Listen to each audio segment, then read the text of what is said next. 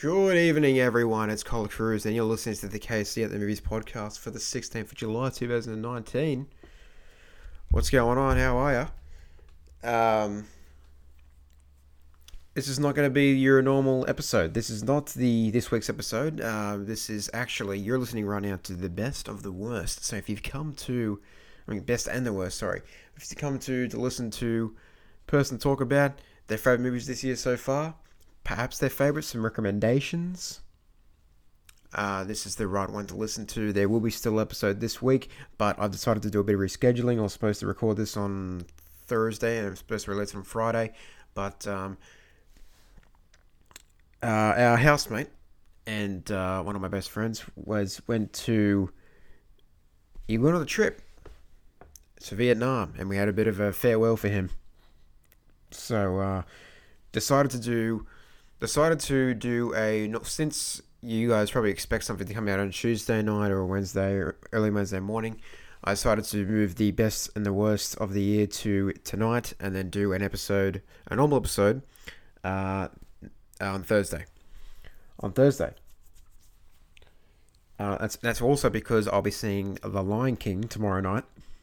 So we'll be talking about The Lion King and uh, probably Stuber on Thursday because I also saw Stuber on Sunday night. But um, we'll talk about Lion King and all that stuff Thursday news, all that stuff, trailers, everything on then. But if you've come to listen to some movies, some recommendations maybe that you haven't seen this year that you should have seen, uh, this is definitely the right podcast to listen to to get some good recommendations. I believe anyway. Now, in the past, I've always I've always done the best and the worst. Uh, last year, as an example, uh, I did the good, the bad, and the meh. Uh, recommended some good films, some films that you probably, you know, were just okay, that you passable, watchable. And then I um, said some bad ones. Now, I'm going to be completely honest, transparent. I haven't seen many bad movies this year. I've seen a lot of good ones. I haven't seen many bad ones. And also, I decided to just kind of change it up because there's always the end of the year to do um, a bad like a you know a good and a best and the worst. There's always an year to do that. Uh, we, at the end of the year, we can always re- reflect back on the year and see what movies were good, movies were, uh, you know not worth your time, I guess, one of your movie ticket. And uh, you know we have a laugh, we have a rant, we get a bit, you know, it's it's cathartic. Uh, but in the middle of the year, I decided to kind of use this as a bit more of a uh, reflection uh, this time around, and uh, more of a reflection than the end of the year, really, this time around, and just recommend 10 films, 10 films, count them 10, uh, ranked, 10 films that I think you should have seen already this year. Um, I don't know if I'm going to label the podcast like that or if that's going to be the official title, but it's going to be 10 films that I think you should have seen already this year or that you should see um, so there's not going to be any bad ones. There's not going to be any meh ones. It's just going to be good, good films that I think people should have seen already or should go out and see. Um, definitely, and I'd say they're my recommendations. Now, this is not going to be. I decided not to include like the big box office ones. Like my one of my favorite movies of the year, obviously, is Avengers Endgame. Um, even Spider-Man Far From Home is one of my favorites as well. But I'm not going to re- put those ones in there because well, most of you guys know that those exist, and you can go out and seek those out. Spider-Man Far From Home is still playing in theaters, so you can go out and see them. Um, and um, you know, uh, Rocketman is also one of my favorites. It's it's uh, you know I've talked about that already, and I have talked about most of these on the podcast, but I still think some of them of these have been underseen. They're not getting the, the attention that they deserve, I think. And um, they should at least be watched, I guess. Um, so yeah, let's let's um, get into them. There's ten. Now I'm doing ten films, and this year I've decided to add on TV shows because I've watched a few TV shows this year um, that I think are worth your time. Um, one is kind of going to be a bit challenging, but um, we'll we'll talk about that when we get to it. Um, so why don't we why don't we start off with um, a movie that I talked about recently. Uh, there it is. A movie that I talked about recently, and um, I think it's a good, uh, tense thriller, and um, it's got some good performances in it, and it's got um, great use of tension. I think, um, but I'll get to that in a minute. So, before I get to this number ten, before I announce it, so this list is going to be me recommending these films. I'm going to use four or a few points to try and get you, you know, to convince you to see it. Not even convince you, probably just to let you know what you're going to experience in the film and what you're getting into. Um, there's some of these films are quite graphic and they're quite um, unsettling. So they're not. Some of these films are not going to be for the weakest of stomachs, but still, I think should be seen. Um, you know, anyway.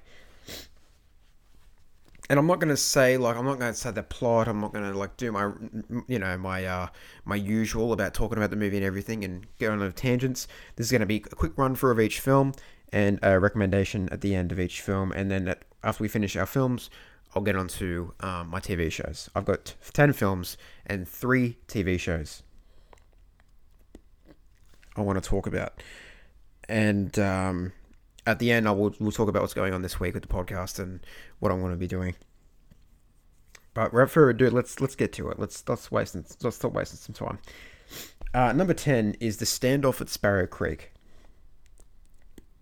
Um, it's directed and written by Henry Dunham, and um, it's it's a, it's a, tiny film. It's uh, it's very much independent. It's it got a good reception um, by you know by critics and, and most audiences, but I think I still think it's underseen. Like no one's really talking about it.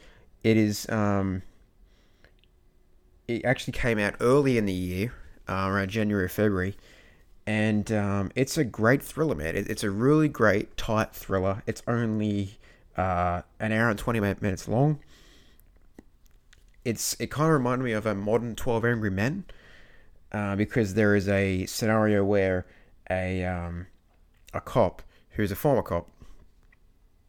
He um, they have they're all cops and they form a kind of militia group, and a uh, the whole thing is they have to investigate a shooting of a police officer. So someone's betrayed someone, and they're against each other. And it kind of reminded me of Twelve Angry Men because Twelve Angry Men takes primarily takes place in a court in a you know a courtroom. Uh, I don't know what it's really called interview room, I guess, where they have to decide the fate of a young boy, and they've got to try and you know uh, see what's real, and um, you know, make you know, observations and, and try and see if he's innocent or guilty. That's pretty much it. That's 12 Angry Men. It's a great film, fantastic film that I think you should see. That's a bit of a quick recommendation there for you. Um, fan, absolutely fantastic film. One of my favorite movies. And this is kind of like a modern version of that. But um, you've got James Badge Dale, who's a great character actor. He is playing uh, the lead, your lead here, and he's pretty much interrogating all these militia, militia and seeing if they were actually involved in this shooting.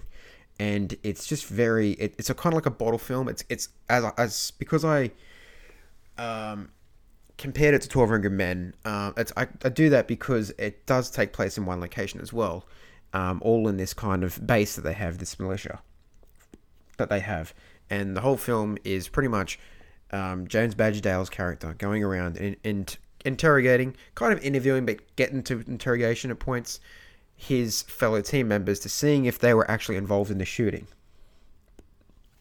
And it's very tense, and um, it's tight. It's real tight. It goes like that, and then you're just like, wow, that was actually a really good film. Um, it's it's got a great use of silhouettes, wides. Um, its cinematography is beautiful, lighting, great lighting. Um, there's a really great use of um, with its wides as well. Um, comes silhouettes and shadows. I think it's some of the best I've seen this year, really, when it comes to silhouettes and shadows. Um, and this is coming from a small film like this. So if you haven't seen Stand Off at Sparrow Creek, I really recommend it. Recommend it. If you like Twelve Angry Men, for example, if you've seen that film, recommend you see this one. If you just want something to like, um, let's say you you you got a movie night going on, um, but you're not sure what to watch. Uh, nothing's on Netflix because you've seen fucking everything on there um, check out the standoff at Sparrow Creek. It's very it's it runs by like that. It's nice. It's tense. It's tight. I mean, I said it before on the podcast that um, it was just I was always on edge the whole time, and I think it's a it's a great use of tension that Henry Dunham uses. And um, there's, there's some little bit of action in it as well. There's your there's a nice bit of action peppered um, in there somewhere. I'm not going to say where because it's spoiler, but there's a little bit of action in there as well. Um, that's the standoff for Sparrow Creek. Uh, number nine is um, this was this is a more of a controversial one, um, controversial pick. Uh, I don't think many people would pick this one, but um, this is also one of my favorites of the year so far.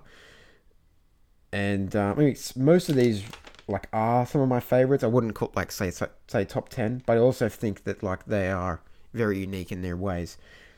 Um, number nine is Climax. It's uh, directed by Gaspar Noé. It's it's his um, latest project, and and you know people that know Gaspar Noé is he's a very he's pretty controversial in his ways of filmmaking. Um, he displays a lot of graphic stuff in his movies. Um, some of them are um, very unsettling. I mean, I'm talking Irreversible, um, Love. Uh, he's they're also quite long as well. Uh, I wouldn't say Climax is his longest film, but he does quite a few long ones. Uh, Into the Void's about two and a half hours long, and I think Love's about nearly three hours. So he's a very um, he's a big genre filmmaker, I'd say, and um, he and Winding Refn, Nicolas Winding Refn, get bunched in with each other a lot because they kind of go tackle the same themes, and um, you know have the same perversion for um, graphic um, displays of many things, I guess. and um, it's very visceral. It's very confronting. Um, it's got Sofia Boutella in it. If you guys know from, you would probably know her from Kingsman. She was um, the the woman with the blade legs in Kingsman. Uh, she was also in uh, Atomic Blonde with Charlize Theron. She played um, the that girl that I mean I forget her character's name. I forget most characters' names really in some of these movies, but um, she played her kind of love interest in that movie, and uh, she was like the photographer. And this is definitely Boutella's best performance. I mean, Boutella herself is a dancer, so it's the only way I can describe this film is a dance horror movie. Um, and I can't without you know without saying what's in it and what and spoiling what could be, you know, experienced. It's a dance horror movie. It is definitely. Um, I mean, you could probably you could probably argue and say it's a thriller, but there are definitely some horrific shit in this movie. Um, if you're not, it's it's all in French as well. So if you don't like any foreign films, I can't recommend this one to you. But if you want to dabble in a bit of foreign and and um, uh, you know kind of be treated in a way to be like, holy shit. um, Climax is definitely one to check out. I mean, I can't say it's the best recommendation, but it's one to check out, definitely. Um, it does get hard to watch at times, but it is it's just a roller coaster of a movie. Um, it's it's um, when I say roller coaster, it's it's just a it's your it's a simple plot. It's a dance troupe that gets um, their punch that they're drinking. They're performing. They're kind of practicing at this school, and um, they do. They get their punch spiked by. Um, I won't. I won't say what. They get punch spiked, and uh, shit happens. shit just happens, and it just builds and builds and builds and gets just to a, to a point where you're just like, oh Jesus, it's so um, it's just so visceral. And I mean, I said it, I, I mentioned it um, when I started, but it's just it's it's very it's visceral, man. It it just digs into you, and it's like it's it's imagery. It's is just very um, eye catching, and um, the what Sofia Boutella's character, I mean, I think his character's Jungle, I think, in the film.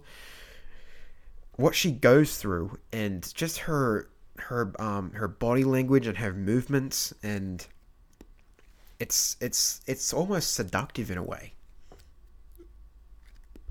Um, the way how everything happens on screen. Um, yeah, I, I couldn't recommend this enough if you want something to be to, to if you want to be kind of triggered by something, if you want to really feel something, um, if you want to feel even if you want to feel a bit uncomfortable after watching it, um, Climax is definitely going to fill that void. And um, and again, it, like Gaspar Noé's films, it's not a long one. It's only I think it's only about an hour and forty minutes, but it's got a beautiful opening dance number. And if you like dancing, I think you'll appreciate the dancing in this film. Um, they go to the, the dancers are extremely talented. They go to lengths that I didn't think you could go to, and I've never seen it before. And then Gaspar Noé's filmmaking and the way he's done the film is just like, what? Holy shit! like, uh, wow. It's definitely not for everyone though. But if you want something different, if you want something to really like make you squirm in your seat, Climax is for you. Uh, number eight is Wildlife.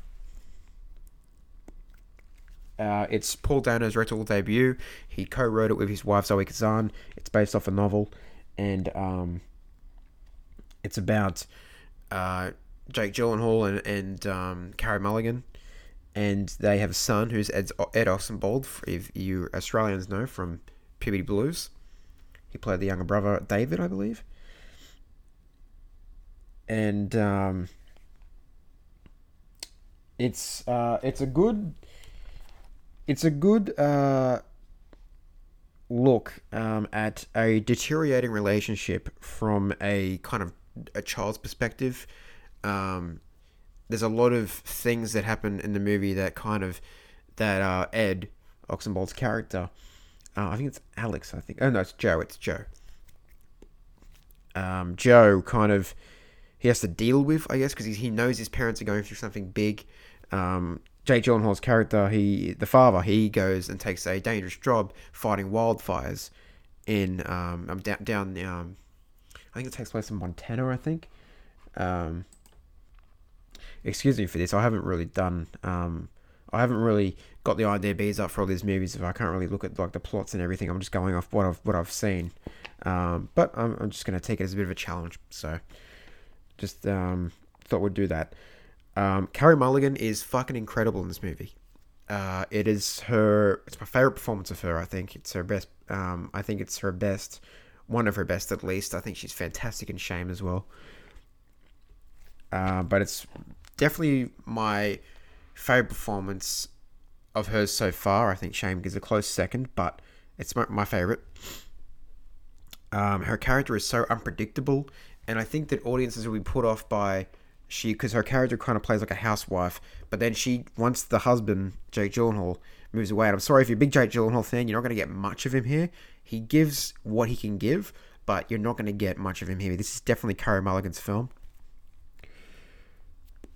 and it's all the better for it. So, um, you might see her character as her kind of a housewife stereotype, and her doing these things is kind of like you know not normal, and this is not what they do. But I just this is what I like about the movie that it it it she just does those things. Like she does very very questionable things, but I understand why she's doing those things and what has um, caused her to do those things really.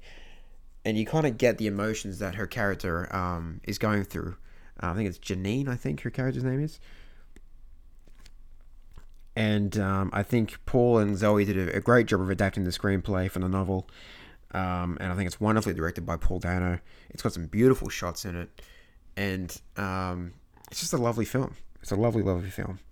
Um, it's not one of those movies that are going to be, you know, it's not not like climax or anything like that. It's I think it's just a lovely film, and I think it, I think families will enjoy it. Um, I watched it with my dad, and he actually really liked it. And uh, yeah, wonderful, good stuff. Well, Paul Dano. I'm looking forward to what he does next. Uh, taking a bit of a deviation from the normalcy of that of, of movie like that. Um, when I say normalcy, I mean I don't mean like the subject matter and everything. I just mean like uh, an accessible film. Uh, High Life is uh, is um, number seven. Sorry, I did like look up my page there. Number seven is High Life, and uh, very, very, very different from what we had in our previous slot. Um, it's a much slower film. It um, definitely is going to trigger your existential crisis. Um, it's got a great performance from Robert Pattinson, Juliette Binoche is fantastic in it as well. It's very graphic. But it's also very intriguing, and it'll make you think. And it has a um, beautiful, beautiful, beautiful ending. I think um, that made me really just kind of take a breath. Um, I know that people have said that this is um, quite a pretentious piece of work. Um, it's written and directed by Claire Denis. People are calling it a very pretentious film, very highbrow, kind of stuff like that.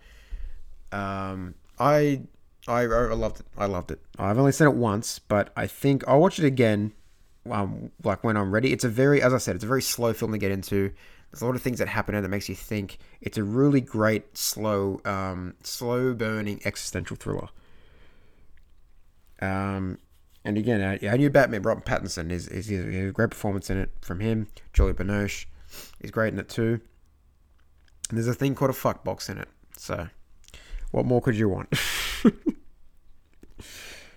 um, and just so we, you know, understand what's going on, it's about a bunch of convicts that are on a on a spaceship heading towards uh, a black hole, and it's focused on a man and his daughter. That's all I'm going to give you. Um, so if you want something a little little different, maybe maybe Wildlife's a bit bit too accessible. You're like, I want to dive in. I want to dive in. I want, I, you, maybe just watch Climax, and you're like, fuck it. Let's just keep going slow. Let's keep going and get get get a bit more fucked up. High Life is for you. it's um very very odd, and both Climax and High Life are done by A24, who is my favorite production company at the moment. Really, um, just love what they're doing. Um, I fucking cannot wait for Midsommar um, next month. Very much looking forward to that. And their marketing already for that movie has been spot on. Uh, I know that the marketing before has been quite questionable. Um, definitely their trailer for It Comes at Night and Hereditary, those trailers were not good. And then there's movies that have been better than the trailer. Hereditary, I mean, definitely Hereditary. It Comes at Night, I think, was a good film. I don't think I'll watch it again, but I, I get the message and everything. It's not really like what the trailer presented itself to be. Um, and I and I think it's better. I, I, liked the subject matter that I that I saw in that movie, and I got what they were trying to say. But it's a very again a very slow movie. And A twenty four just takes a lot of stabs, and um, sometimes they make fried gold, and sometimes they have a few blunders. Like um, I think one of my blunders last year was Hot Summer Nights. I think it was maybe it was a bit nothing that movie, but um, most of the time they hit and they hit hard, and they make movies like Climax and High Life. well, they help produce movies like Climax and High Life. But yeah, strong word from Denis. Um, very much recommend that one. Uh, number six is uh, Vox Lux. It's um,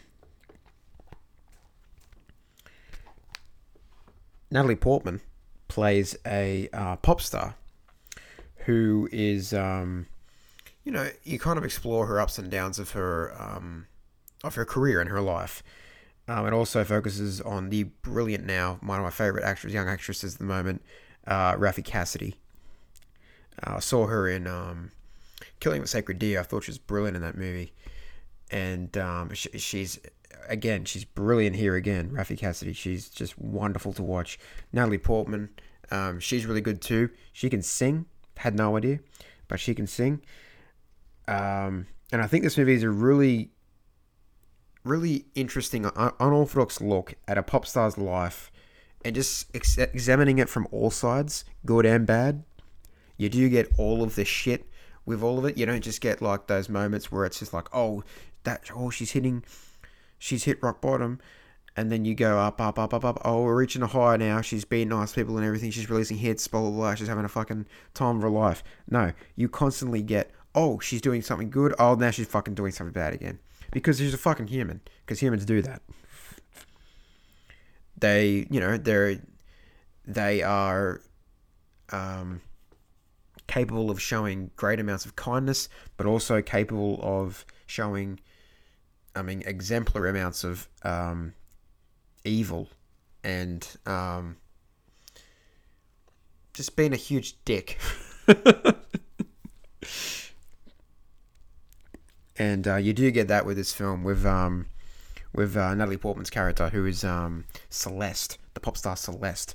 Um, it's a really cool. It, it, feels like a biopic, but it's a really it's a it's a fake, obviously a fake biopic, but it's a really really cool look at it, and I just like how it it just you, you, you get the shit and then you get the good stuff. And you just see it from all different angles. Jude law is really good in it too as well as her manager. And um, i loved how it had all that stuff then it had a really good ending. I was happy with the ending. I liked the ending.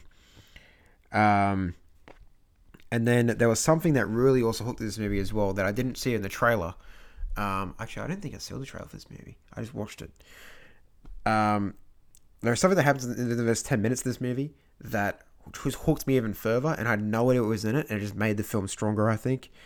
Um, I just wasn't expecting it at all. Very shocking. Not going to say what it is, but very shocking. And um, it definitely has a scene in the middle as well that kind of is a. Um, I mean, can can feel very familiar with that scene in the opening ten minutes, but um, I, yeah, I'll just say that ten minute scene is more stronger than the one in the middle. Uh, but there's just some scenes in this movie that I wasn't expecting, and I just didn't. I didn't. I didn't.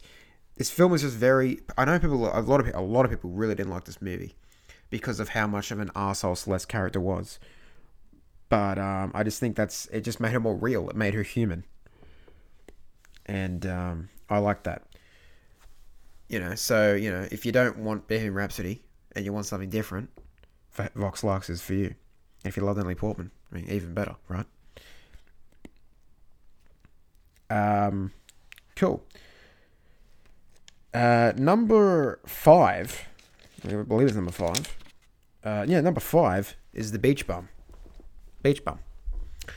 Uh, this is Matthew McConaughey in full Matthew McConaughey form. He's reached his true form here in this movie, I think. Uh, it's written and directed by written and directed by Harmony Korine, who did uh, Spring Breakers.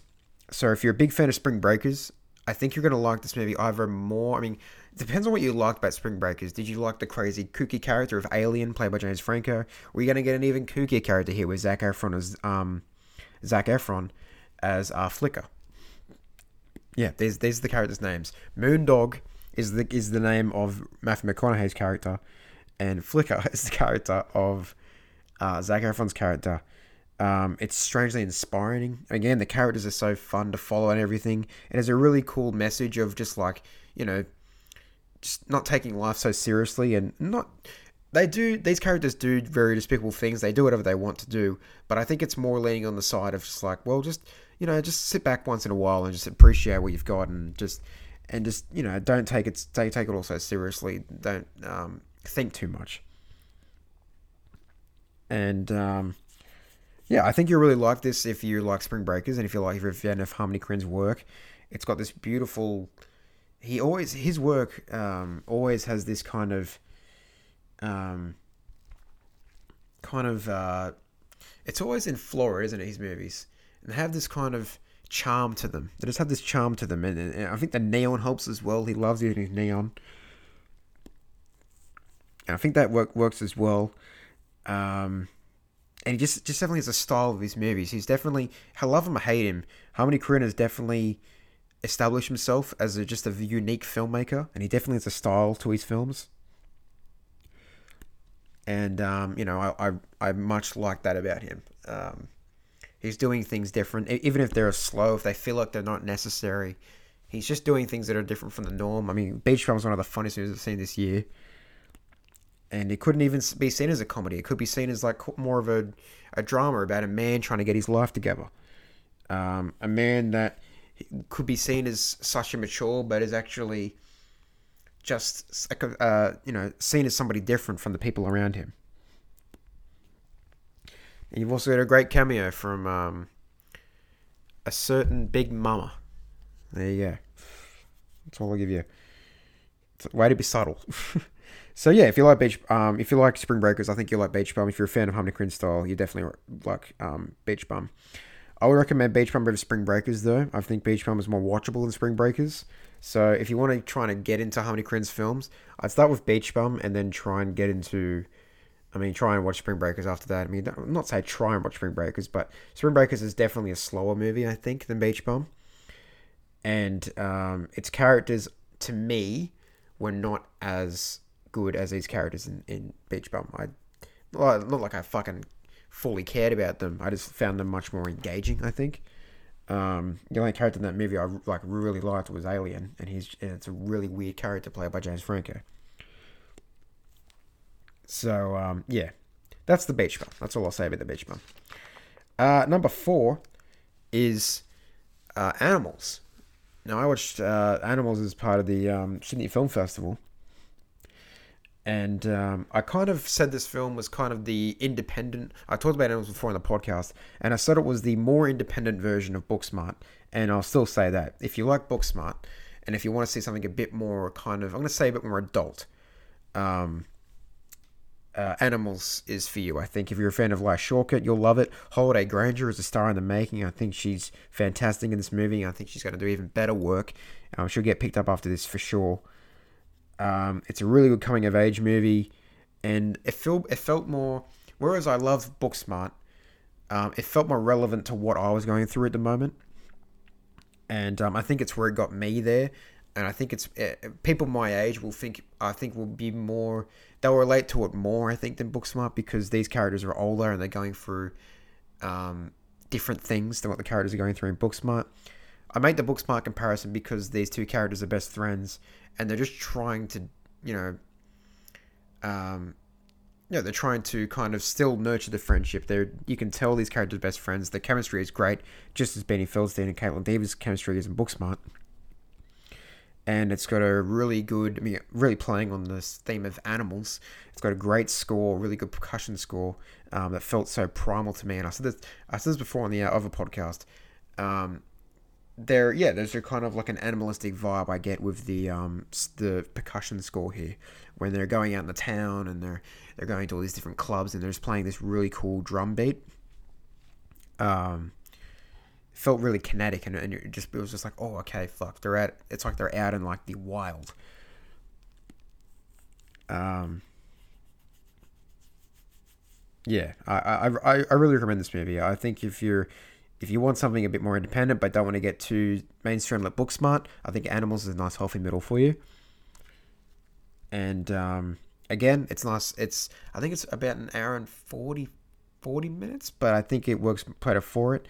Um, I think actually saying it as an hour and forty, there might have been a scene that they could have cut, but I can't really think of it right now. I'll have to watch it again. But um, yeah, definitely, definitely give it a watch. I think I think this is one of the best movies this year. It's definitely going to be my top ten. Um, well, hopefully, we'll see what happens. Well, actually, we'll see what action aptly comes out at the uh, for the rest of the year. But at the moment, it would definitely make my top ten. It's a really cool film. Number three is uh, Dragged Across Concrete, and uh, if you're a fan of Craig Zahler, um, you're gonna love this movie. you're gonna really love it. Uh, if you got through Bone Tomahawk, and if you got through, I say got through because these movies are extremely graphic, extremely graphic, and Zahler has definitely has, Zahler like Corinne has definitely established a style for himself where it's like uber violence but feels fantastical, in the way it's portrayed on screen. Um, I think this movie is the least graphic out of all of them, but I'd say it is the most accessible out of um, uh, Cell Block and um, Bone Tomahawk. Um, you got some really great leading performances from Gibson and Vaughn, who play these kind of cops that are definitely feel like they're not in touch with today's um, society and, and social climate, and they kind of do what they want. They're definitely reflections of like policemen that kind of think they're above the law um, you can really feel that Zahler's created a world where, again, it's it's it's like the urban wild. You've got the gangsters and you've got the policemen, and then the lines are kind of blurred in this movie of what what makes the what makes it uh, like a, bad person really. Uh, I think the sound design is fantastic. This movie relies heavily on sound design and almost no musical score at all. Um, especially the scenes at night. Um, particularly the one that always is going to stick in my head is the way the gravel kind of rolls on the tires on the car.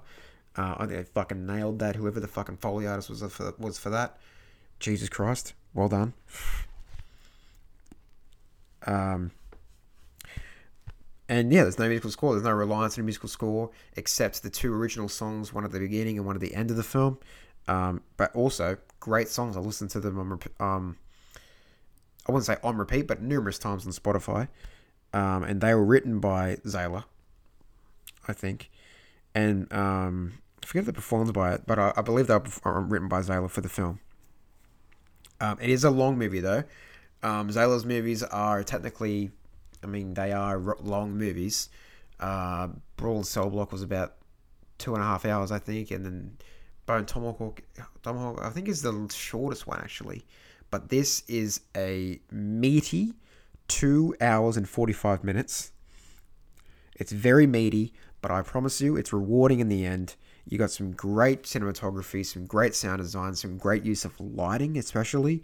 Um, there's some really cool wide shots that really utilize um, the lighting, the framing, the composition, uh, and the, just the world that Zahler creates just out of characters that look like they're from that that feel like they're from our world, but are definitely in his world.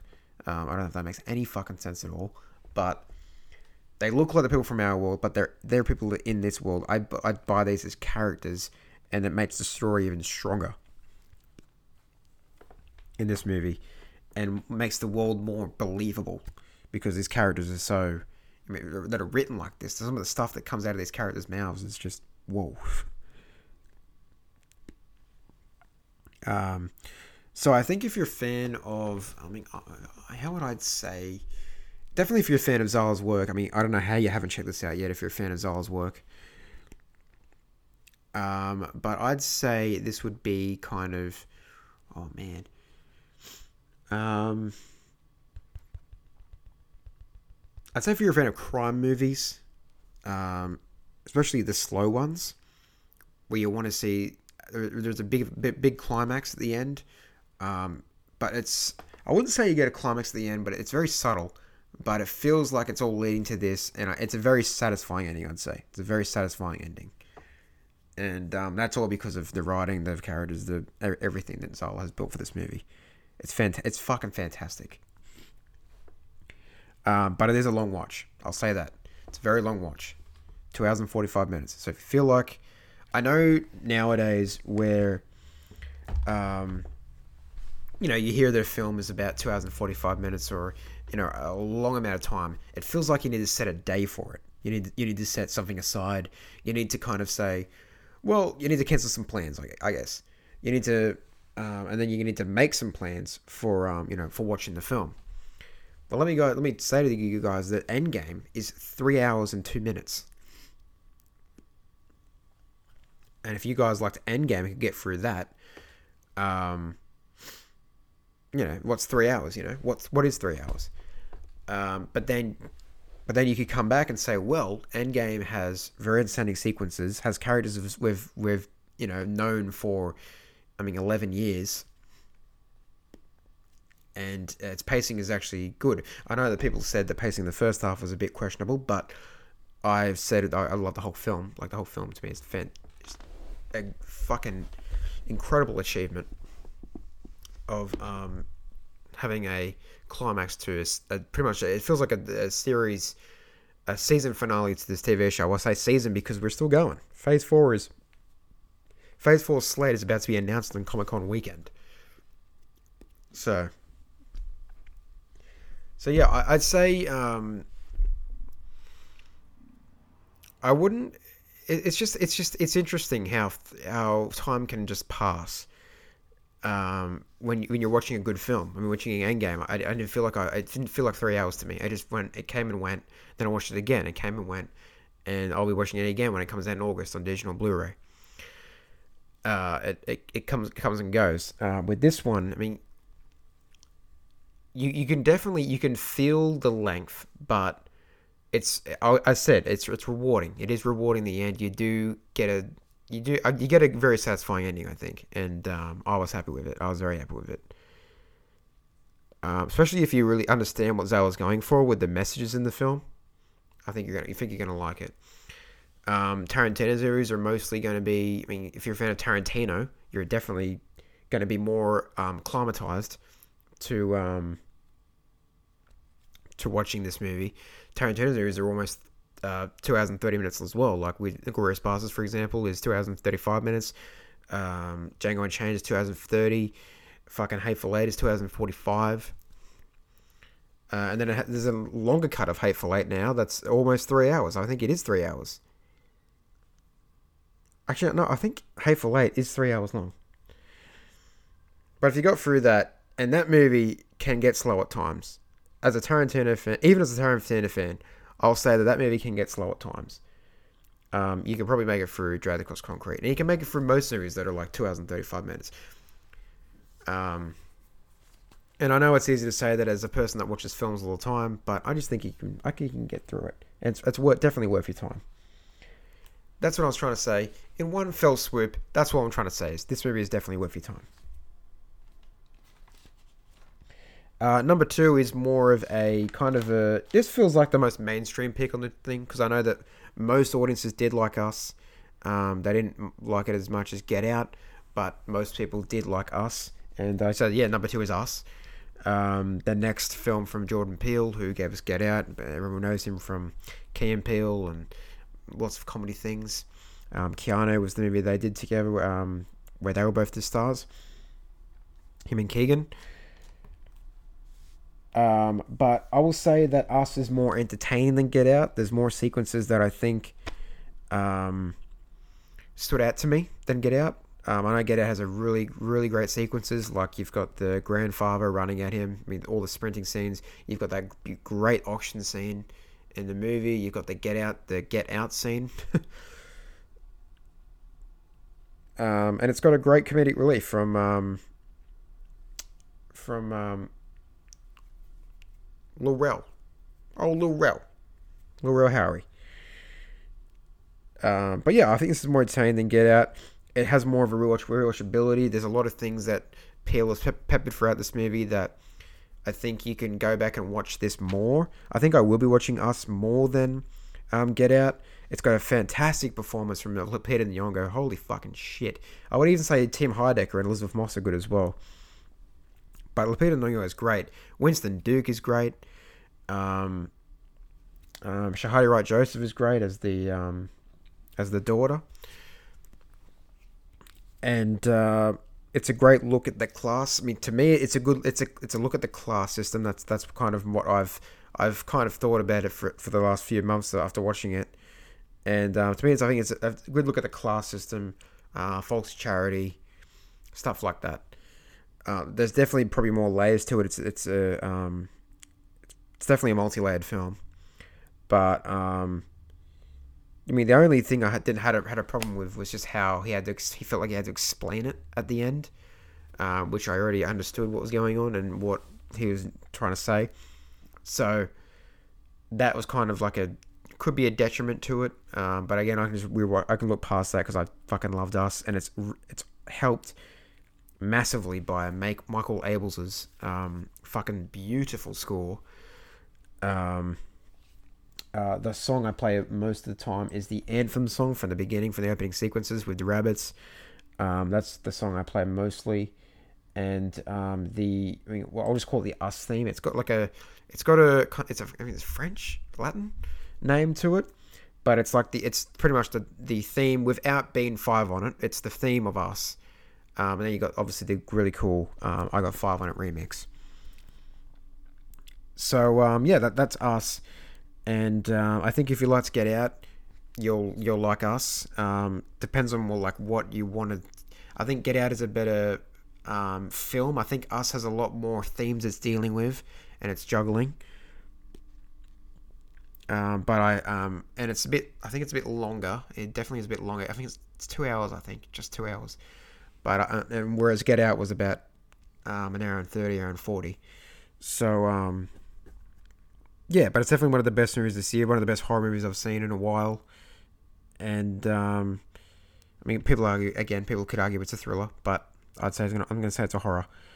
And um, Lupita Nyong'o is a fucking you know she's a fucking star in this movie. She's fantastic. Uh, that's us. Yeah, it's us. Um, to a quite little kid. There's people in our driveway. Anyway, let's get to uh, number one. Let's get to number one because I'm getting a bit. Um, I didn't want to go as long as I'm going here, but let's just get to number one. I mean, it's my favorite movie of the year so far. I've watched it six times, and people are still not going to see it. Um, Booksmart is number one. Um, Olivia Wilde's beautiful, wonderful directorial debut. Um, great script, um, penned by very four talent, very talented, four very talented ladies. That's what I'm trying to say. Great script. Um, powerhouse performances from the duo of Kaitlyn Dever and Beanie Feldstein. Holy shit, they are magnetic. Their chemistry is brilliant. There's no, oh no there's no wonder why they're best friends now. Um, and um, the characters feel like they're characters that I know. I know. I know these people. I know, um, and I'm gonna and, I, and I, they feel familiar, and um, the whole ensemble cast is just so so memorable. Um, again, my favorite character is uh, Billie Lourd's Gigi. But um, the whole cast just feels like you know you know you like the cast for Superbad, and you know all the characters from there. Like you got like you know Seth, Michael, McLovin, um, or Fogell, uh, uh, or you got um, you know Becky. You've got Jules, and then you've got Officer Slater, Michaels. So you know all the characters from Superbad, and they feel kind of they they feel familiar. Well, Booksmart is the is the new. I think f- to me, I like I loved all these characters as well. Like I mean, getting to know the characters of Molly and Amy and um, uh, Tanner and Ryan and Nick and AAA and um, well, I, I don't want to. I should say. Uh, no, I don't want to say a middle name. She get pissed at me. a real name. She get pissed at me. Um. Yeah, and even uh, you know the, the um the teacher Miss Fine, played by um I think it's Jessica Williams, I think plays her. But um yeah, like I just love these characters. I love this film. Loved its message. I think it's a mix of I mean I described it as in the podcast as before. It's got the vulgarity and the gross out scenes of Superbad and like that kind of stuff. Um, it feels like a female Superbad, but it's more than that to me. It, it's it's got the also got the emotional character depth that Ladybird has, and it's mixed well with the coming of age feel of Days Confused. That's why that's what I called it. That's my ultimate review of the whole movie. It's it's Superbad, Ladybird, and Days Confused all together with a fantastic good duo of Kaitlyn Dever and Beanie Feldstein. Fucking phenomenal. Um, can I, I just can't I can't I can't recommend this movie enough. I just can't recommend this movie enough. Um, I watched it another time with my housemate.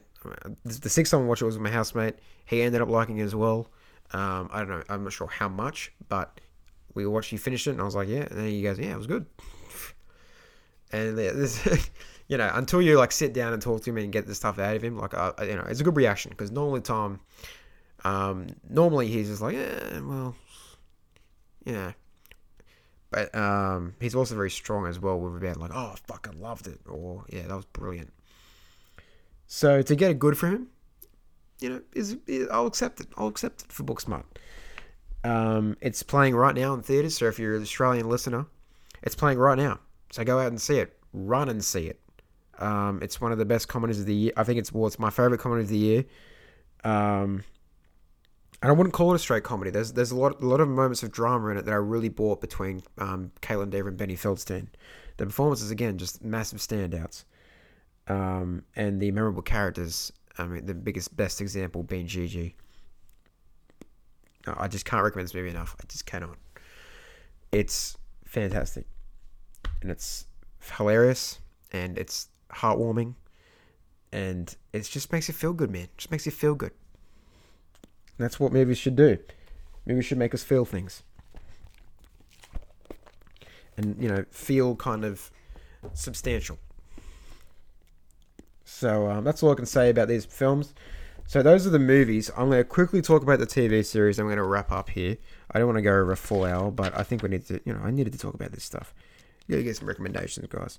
So uh, those are your movies. Um, the Standoff at Sparrow Creek, Climax, Wildlife, High Life, Vox Lux, The Beach Bum, Animals, Dragged Across Concrete, Us, and Booksmart. Those are your 10 films I want you to see. Here are your TV shows. Uh, number one, Good Omens, is just awesome. It's one of the best TV shows um, I've seen this year. It's um, it's just so good. It, it, it's short too. You can get through it. Um, it's got great characters. I mean, Michael Sheen and David Tennant is duo I never knew I wanted, and they're fantastic as the demon, um, Crowley and um, Aziraphale, uh, the the demon Crowley and the angel Aziraphale.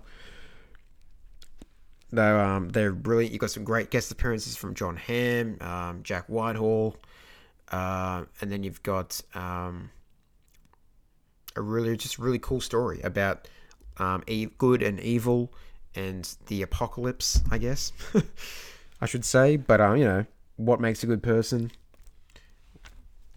and um, sometimes you don't always have to be a goody two shoes, as um, Michael Sheen does in this in this show. Just brilliant, great performances from Michael Sheen and David Tennant.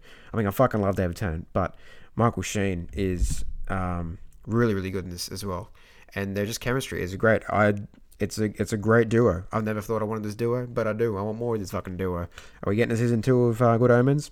Don't know. Um, but great TV show. Um, if you've read, I haven't read the original novel by Neil Gaiman, but would like to now. And then we know we know that um, they want to get the rights to. I mean, have they got the rights to it yet? But they want to make the Sandman movie now. Sandman movie TV. I think TV series. I think um, from Neil Gaiman as well.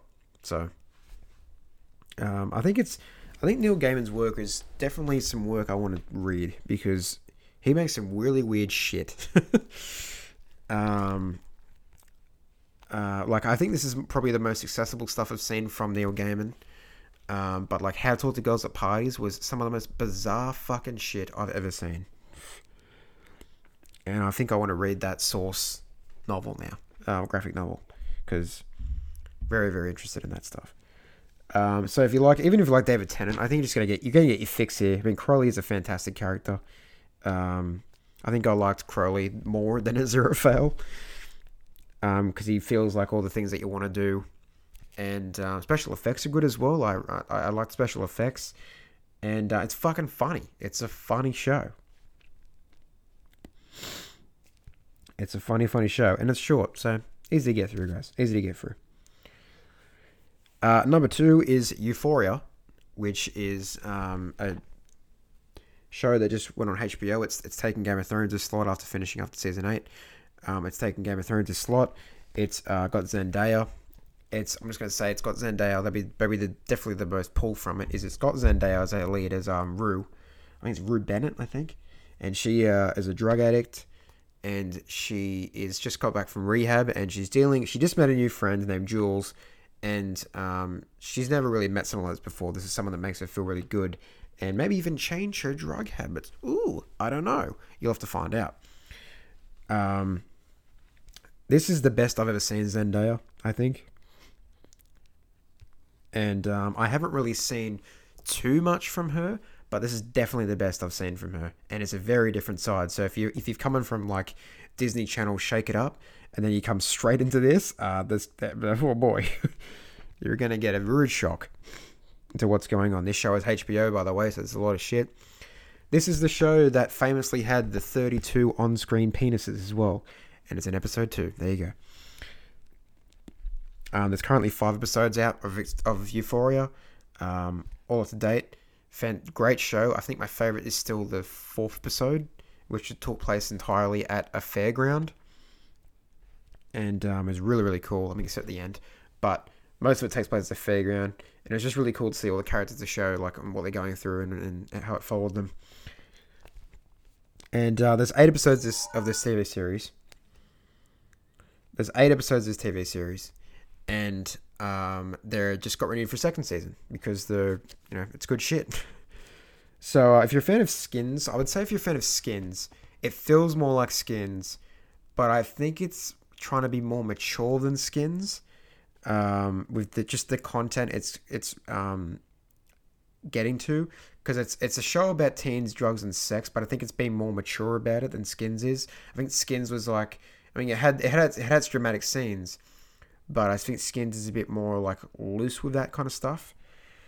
Uh, I think Euphoria is trying to, you know, establish a message. I think Sam Levinson is trying to establish a message here um, about you know what to do. But this is based off. This is even loosely based off what um, he went through in his earlier life, and um, yeah, it, it's just it's really really good stuff. I didn't think it was going to be that again substantial, but I think it's it's a good show. It's a really good show. It's one of my favorite shows of the year, and it's a really really good show. Uh, number three is Barry. No, um, we already talked about Barry, but again, fucking if you haven't seen, you haven't seen Barry, just just uh, stop listening and just watch it now, please. Just please watch it. Uh, number three is Too Old to Die Young. It is uh, Nicolas Winding Refn's new project. Um, he announced that he was working on this TV series after he finished Neon Demon. If you're a fan of Nicolas Winding Refn's work, you're gonna like this, but I also think it's gonna be a bit of a challenge for you because this is the most Refned Refned has ever Refned. Um, this is fucking very hard to watch at times. It is, it is even frustrating for myself to get through this show. Um, but I have to recommend it because it, it feels like a challenge almost to get through this series. It's 10 episodes, and each episode is an hour and a half long. Um, you get a mix of, I'm going to say, Only God Forgives. I mean, to the Refn fans out there, you get a mix of Only God, Only God Forgives and Neon Demon kind of stuff going on. Um, I wouldn't say a little bit of Drive, but not as. It just feels more Refn than Drive. like it feels more Only God Forgives. Um, more on that aspect. So if you didn't like Only God Forgives, I don't think you're going to like the show. Um, there are some sequences though that are really really good. If you're a fan of Nicolas Winding Refn's filmmaking, um, there's just a lot of it here. There's just the fuck. It's a showcase, really. It's a showcase of what he's doing. Um, his writing, his directing. Um, there's a lot of slow pans, dolly shots, neon, fucking neon everywhere. And I'm telling you, I'm probably going to do a full podcast episode on this show. Uh, I haven't got through it yet. I'm on episode six, but um, it's I'm, I'm I'm really liking it. I will admit it was very slow to get into it first, but I'm really liking it. Um, I want to see where it ends up. So at the end of when I finish this, the tenth episode of this show, I will get onto making a podcast episode about it because I think it, it I need to talk about it because there's some things I already want to talk about. But um, yeah, especially to Refn fans, we need to have a conversation about this stuff, this show. Wow. Um, yeah, so I think if you like if you, if you like a slow burn, you like the neon, definitely if you're a fan of Refn's work, give it a watch. Um, but just know what you're getting into. Know it's a 10, 10 episode show that's each episode is an hour and a half long. I think that actually I think the last episode is only about half an hour, but each episode is an hour and a half long, and you're just gonna get your full auteur style here of Winding Refn. You're gonna get everything. You're gonna get almost no no dialogue, very minimal dialogue, uh, slow pans, dolly shots, neon, close ups, um, graphic violence, all that stuff is on display in, on Too Old to Die Young. All of it. Yeah, so that's it. Those are my uh, films and TV shows that I recommend so far this year. Um, I was going to take a moment to kind of reflect on what I've been doing this year, but um, I think this show is running a little little too long, so I'm going to cut it here. I might talk about that later on the podcast this week when we talk about Lion King and Stuber. So that's what's going down on um, Thursday. Probably we'll, um, we'll record on Thursday. We'll release Friday. We'll see about what happens there. Um, but um, I'm, believe me, I'm trying to get better with the schedules. There are some times where I'm going to be honest, I don't feel like doing it, but I, you know, I want to, I want to do it. So, but so what happened last week was I was just like, no, I'll just, I'll do the best and the worst episode or the ten films I want, I want you to see but I'll do that on Tuesday because I knew I was going to see Lion King on Wednesday, and I think most the bulk of the podcast this week will be Lion King. So that's my reasoning behind all the you know schedule changing and all that stuff, and that's why I did all that. Um, uh, like you know, I only done it now, and it's um you know going to be out tonight rather than last week. And Barria's sitting there, it's like, oh well, he just he said he was going to do this, but he didn't do that. So you know what's happening right now. Um, so this is it. Um, yes, that's what we have it on the on the Thursday or Friday, probably Thursday. I want to aim for Thursday, but if it comes down Friday morning, I mean that's just what it's gonna ha- what's gonna happen. Uh, so we're talking Lion King, Stuber, and some news. I mean, A24 is doing a public access thing where they're showing the movies on a billboard. We're going to be talking about that. Um, Lashana Lynch could be the new 007. Uh, fucking heaps of shit. Lots, lots of stuff going on, and we might have a bit of a reflection of what we've um, been going through um, for the first half, first half of the year, and what we want to do for the rest of the year. I mean, there's stuff I want to feel like I need to get off my chest that I might even do. Uh, I don't know. It just feels cathartic, as I said before. So I'll see you then. So those so check out those ten movies. Check out those three TV shows. Those are the things I recommend to you. Um, all these movies you can go and check out. You can access right now, and these TV shows you can re- get to right now as well. Um, I would recommend going to see Booksmart in the um, if you want to go watch if you want to maybe watch watch sorry watch a movie in the cinema um, Booksmart is definitely the one to watch. Uh, I think it Crawl's out as well. I think I want to see Crawl this week, and um, and we'll talk about we'll talk about on Friday. So that's it. Check them out. That's my list, and um, I'll be we'll, we'll get into this subject again at the end of the year. We'll be talking about the best and the worst, and uh, all the fun we can have there. So I'll talk to you guys either on Thursday or Friday. Um, until then, take care.